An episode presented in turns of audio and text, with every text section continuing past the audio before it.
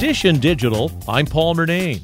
Instagram is out with new tools for parents to supervise teen accounts. The head of Instagram, Adam Mosseri, spoke to CBS Mornings. He says parents can now send invitations to their kids to set up the controls. And then they can see how much time their teen spends on Instagram. They can set limits to that time.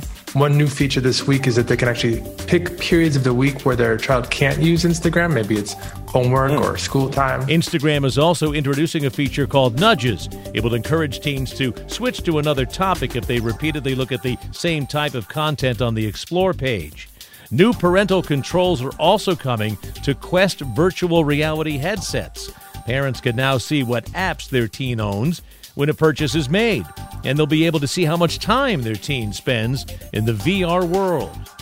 Dish and Digital, I'm Paul Murnane, and there's more at WCBS880.com slash Dish and Digital.